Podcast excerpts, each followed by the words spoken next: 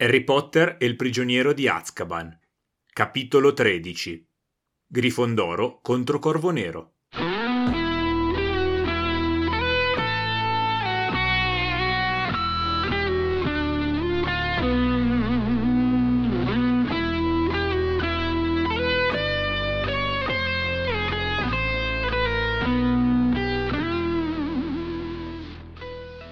Bentornate e bentornati a questo nuovo episodio che si apre subito con un enigma.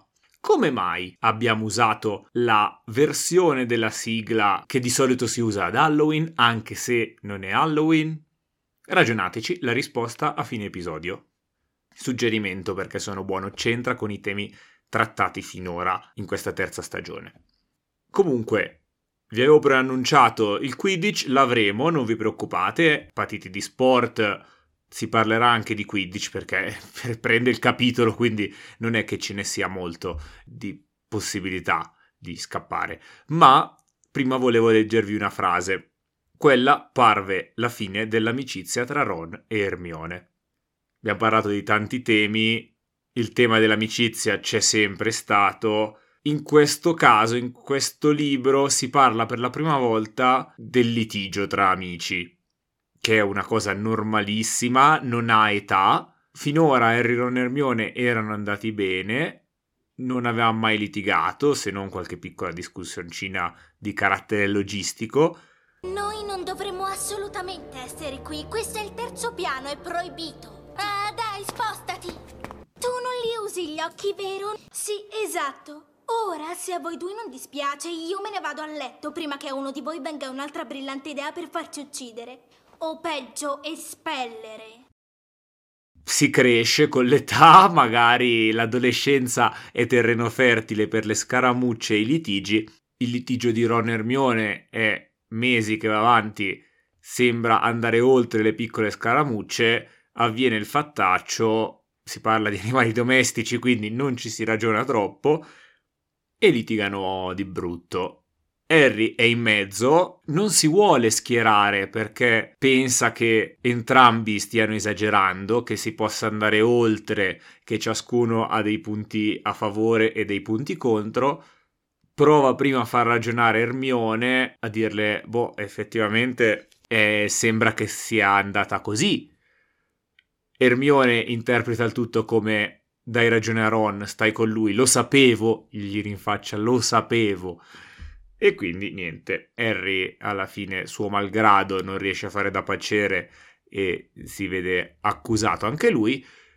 Nessuno dei due vuole fare un passo verso l'altro, in questo caso Ron e Hermione intendo, e quindi non si parlano. Hermione scompare, come era già scomparsa durante le vacanze di Natale, sembrava poter tornare, scompare di nuovo. Abbiamo poi una bellissima parodia di una veglia funebre eh, con eh, Fred e George, che ovviamente quando si parla di parodie ci sono sempre. Mi viene in mente i funerali, quelli appunto anglosassoni, più forse nell'immaginario americano, non so se gli inglesi lo facciano, che dopo la cerimonia c'è diciamo il ricevimento, il rinfresco a casa del morto e quindi si mangia, si beve e tutti ricordano i momenti passati. E anche qui vi ricordate il suo momento di gloria quando ha morso il dito di Goyle? In ogni caso, per quanto questa cerimonia possa magari servire anche a elaborare il lutto dal punto di vista di Ron, Harry pensa che ciò che gli fa bene è distrarsi e lo porta a giocare a Quidditch. Così provano la Firebolt eh, e via. Firebolt è bellissima, niente a che vedere con la Nimbus 2000, fedele compagna di tante partite. Ricordate il compromesso per la salvaguardia della vita di Harry, Madama Boom si addormenta. In ogni caso, tornando verso il castello, vede nell'ombra qualcosa che si muove. È solo grattastinchi, ma Harry si prende uno spaghetto pazzesco. Lo pensiamo spesso coraggioso, invincibile quasi Harry, che non, non, arretra davanti al pericolo, anzi ci si butta a capofitto perché è la cosa giusta da fare è in un momento particolare, è in un momento di fragilità emotiva, di angoscia, il fatto di vedere un animaletto che poi è solamente grattastinchi lo manda per un attimo in paranoia. Che se ci pensiamo è stato tutto un crescendo, ma già la prima volta che ha visto il cane nero ne è rimasto tanto impressionato. Poi ovviamente vedendo tante volte è cresciuta questa cosa in lui, ma già dalla prima volta era abbastanza sconvolto. Secondo me è interessante che ci facciano vedere questa cosa. Cioè, l'anno scorso c'era un, ser- un mostro, poi un serpentone, ma non sapevamo, un mostro che andava in giro a pietrificare le persone e rischiava di ucciderti da un momento all'altro. Harry non si faceva problemi ad andare in giro a esplorare, fare. Idem il primo anno con la pietra filosofale forse crescendo ci si rende anche un po' più conto di ciò che ci circonda e i pericoli che ci circondano. Ma va bene, è giunto, è arrivato il momento che tutti stavate aspettando, voi sport maniaci, 15 maniaci, che volevate sentire la telecronaca, il commento della partita. Ferma Scirea, Bergomi, Gentile è finito, campioni del mondo, campioni del mondo, campioni del mondo. Nonostante quest'intro, Grifondoro non è ancora campione, ci c'è questa e poi un'altra partita da giocare, questa vediamo che va bene, ma analizziamola leggermente, visto che la Rowling ci dà tutta questa importanza, diamocela un po' anche noi. Ricordate, due anni fa, prima stagione, si diceva che la Rowling ha sempre detestato scrivere del Quidditch, che non riesce mai a trovarci, cioè non riesce a descriverlo bene, non, non è appassionata di sport oltre che descrivere lo sport è una delle cose più difficili. Cioè, quando ci sono i film di sport, o non fanno vedere il momento di gioco, lo prendono a spezzoni, o se no sembra abbastanza triste. Cioè, fa molto sempre, anche nei film belli, sono pochi i film che riescono a far vedere lo sport, oltre che a parlare di sport. La Rowling effettivamente non è granché a descrivere il gioco, nonostante si sia inventata un gioco che sta in piedi, che potenzialmente è bellissimo. Deve sempre però far accadere qualcosa durante le partite perché riesca a descriverle in maniera naturale. Nell'ordine, qualcuno maledice la scopa di Harry, oppure abbiamo paura che Piton faccia il malocchio, quindi la partita dura 20 secondi. La terza partita del primo anno non la si gioca perché Harry è in infermeria poi c'è un bolide che cerca di ucciderci, poi l'altra viene annullata per eh, l'attentato subito da Hermione e quindi ne saltiamo due anche il secondo anno. Stavolta, dopo che abbiamo ancora provato a uccidere Harry sul campo da Quidditch, bisogna che la partita sia una partita normale perché se no basta, ci aspettiamo sempre il, colpo, il colpone e quindi parte la partita. Io mi chiedo cosa passi per la testa alla McGranit, ma in generale a tutti i professori che fanno commentare Lee Jordan. E non ho nulla contro Lee Jordan, è molto simpatica questa linea comica durante le partite, ma non ha senso far commentare a un Grifondoro le partite di Grifondoro. E le gag con la McGranit di fianco che prova a bacchettarlo sono una linea. appunto. È bellissimo dal punto di vista della narrazione sospendiamo un attimo la nostra sospensione di incredulità e, e rimaniamo increduli davanti al fatto che McGranit, rigida come il granito, ancora una volta si dimostra totalmente malleabile. Poi durante la partita accade una cosa totalmente inaspettata. Sempre per il discorso che durante le partite dobbiamo far accadere qualcosa, stavolta Harry non rischia di morire, o perlomeno non nell'immediato, ma notiamo che Harry inizia a notare che esistono degli esseri simili a lui, leggermente diversi, dal nome di femmine. In particolare, tra le righe, eh, niente di così esplicito, però fa un paio di commenti nella narrazione sul fatto che eh, Cho Chang, la cercatrice di Corvo Nero, sia carina, che Harry fa un po' il gentiluomo e Baston glielo rinfaccia anche un po', gli dice buttala giù dalla scopa, non fare il, il cavaliere. Ce lo aspettavamo, prima o poi sarebbe successo il fatto che i ragazzi e le ragazze scoprano che esistono le altre persone anche da un punto di vista di attrazione romantica e non solamente come esseri che orbitano intorno a loro la partita si dilunga per un po', non accadono cose particolarmente interessanti, particolarmente avvincenti dal nostro punto di vista, ovviamente, di commento, fino a che avviene un'invasione di campo.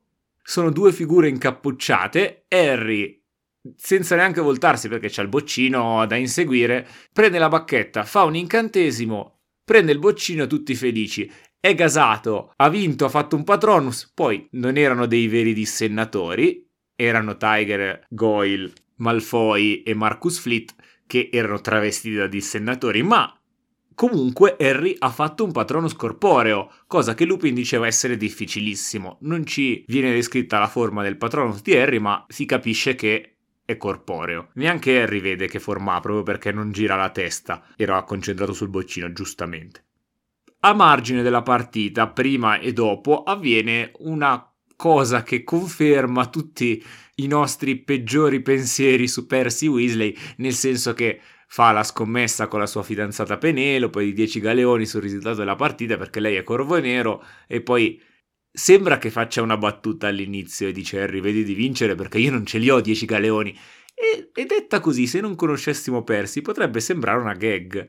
Invece poi a fine partita Percy si congratula con Harry e poi dice subito eh, adesso devo andare a cercare Penelope e devo prendere i miei 10 galeoni. Ma ti pare? Che grettezza.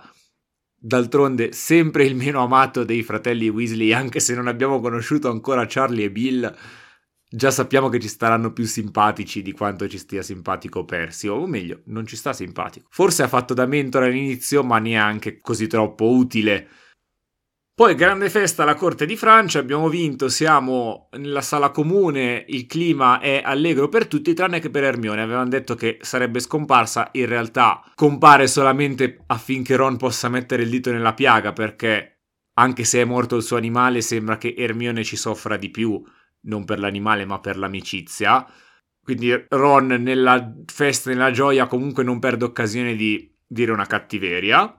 Hermione ci rimane male e scappa via in lacrime. Harry fa quel mezzo passo ancora per provare a fare da pacere, ma senza troppa convinzione, perché alla risposta caustica di Ron dice ok, ciao. La festa viene interrotta dalla McGranit che li manda tutti a letto. A letto Harry sogna. Non è la prima volta che vediamo dei sogni di Harry. Su questo in redazione abbiamo avuto pareri discordanti. La mia opinione personale è che sia inutile come tutti gli altri. Già un paio di volte la Rowling si è sentita in dovere di raccontarci un sogno di Harry che magari racchiudeva anche dei significati, ma erano così oscuri che boh, io non li ho mai colti, nessuno della redazione li ha mai colti. Anzi, nel primo che racconta dice ma al mattino Harry non si ricordò del sogno. E noi sappiamo quello che sa Harry, se lui non si ricorda del sogno, che senso ha che noi lo sappiamo? Vabbè. In questo caso alcune della redazione sostenevano che servisse a confonderci, a sviarci prima del colpo di scena finale. Ci può stare, poteva anche essere ridotto tutto come Harry dormì un sonno agitato finché poi Arg. Vabbè, probabilmente la Rowling gli piacciono i sogni, gli dà un significato e così via.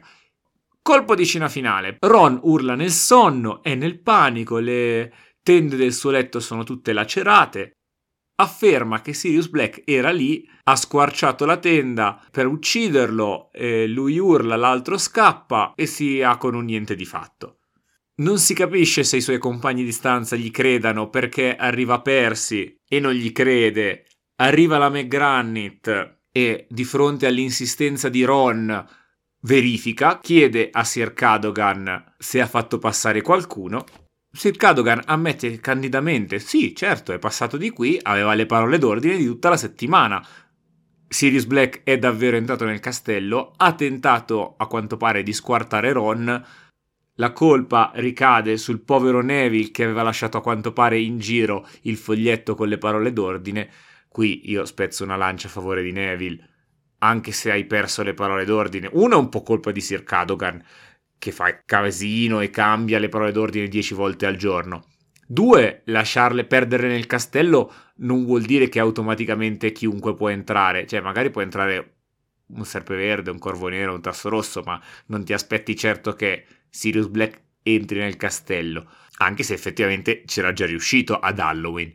In ogni caso, non serve chiamare la professoressa Kuman oggi, le diamo il giorno di riposo, perché è giusto andare dritti al punto al prossimo capitolo senza lanciare troppe cose in avanti perché non vediamo l'ora di vedere come Ron reagirà a questo suo malgrado essere stato al centro dell'attenzione e per scoprirlo ci vediamo sempre qui al Ghirigoro.